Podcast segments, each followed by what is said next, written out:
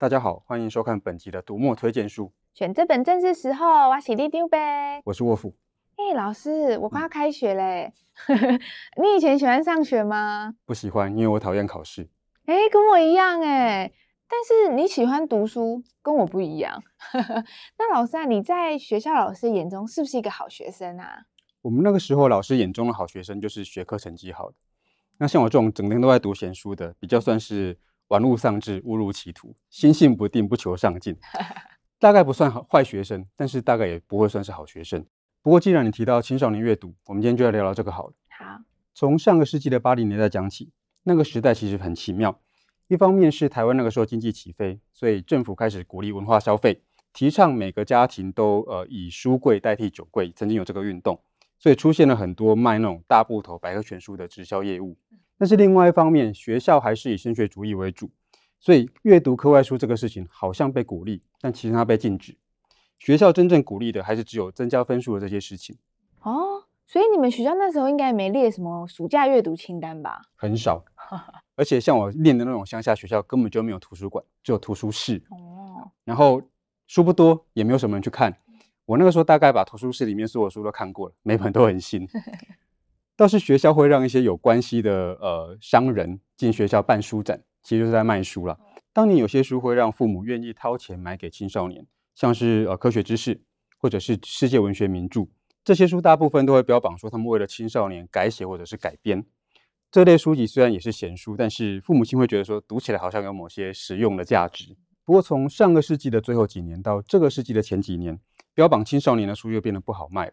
虽然日本跟欧美的青少年书系都还有一定的这个销销售量，但是国内就不行。哦，为什么啊？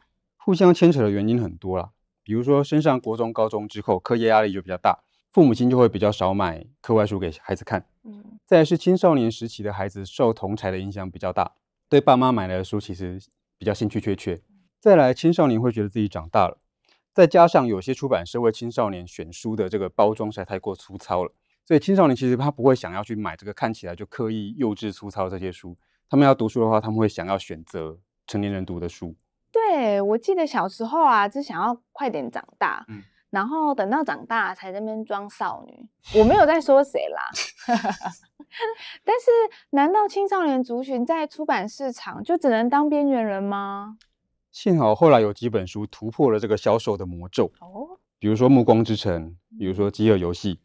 这两套书在美国都被放在青少年小说这个范围里面，但是它的封面设计跟它的题材选择并没有刻意要低龄化，也因为他们本来瞄准的读者群就是青少年，所以他们没有太难懂的文学实验，好读好懂，情节又刺激，所以广受青少年的欢迎。对啊，像这两套小说里面都有三角恋情，我很喜欢哦。其实这个就是吸引读者的起手式。就是青少年男女的三角恋情，加上《暮光之城》的奇幻设定，或者是呃《饥饿游戏》的反乌托邦架构，都很容易引起青少年读者的兴趣。读了这两部作品之后，可能就会有人去读一样有奇幻设定的，比如《夜之屋》，或者是一样反乌托邦，但是杀了更狠的《红星革命 》。养成阅读习惯之后，读者未来可能会去读更深的东西，他就会变成一个更有经验的读者，或者是他就很单纯的可以把阅读当成是兴趣跟消遣，这样其实也不错。哦，由浅入深，这听起来有点像是小朋友啊，从图像书，然后要进入到文字书那种桥梁书。哎，没错，的确是有这种意义。因为这些故事，一方面可以让我们跳脱自己的人生，进入他人的这个历险；另外一方面，又可以从他人的遭遇回来想一想自己对人生的想法。例如说，喜欢《暮光之城》的这个跨越人鬼之间的这种奇幻恋情，可能就会去读这个《生命中的美好缺憾》，这也是在讲恋爱的故事。那再因为你喜欢的这个《生命中美好缺憾》的作者约翰·格林，你可能会去读他的另外一本书，叫做《寻找阿拉斯加》。读了这些书之后，你开始会对孤独跟生命会有更多的想法。又例如读了《饥饿游戏》或者《红星革命》，然后会发现科幻小说里面反抗权威、重建世界的这个特色。进一步会发现反乌托邦这个文类里面还有非常多有趣、精彩的作品。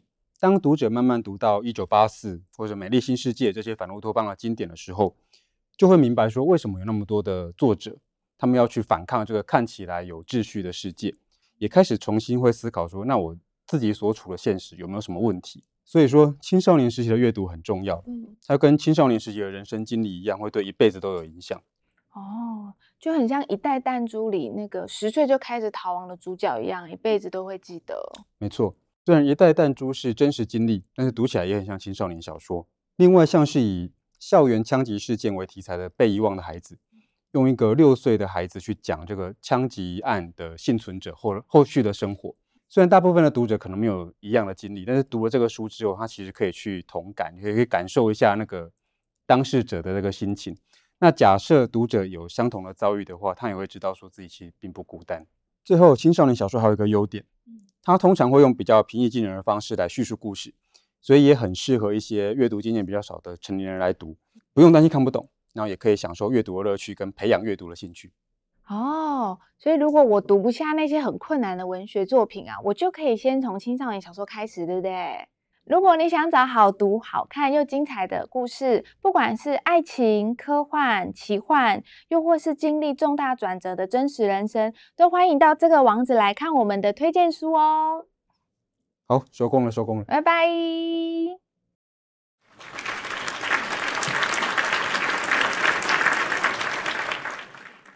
哎老师，你小时候爸妈买课外书给你看过吗？有啊，就买百科全书，我都当故事书读。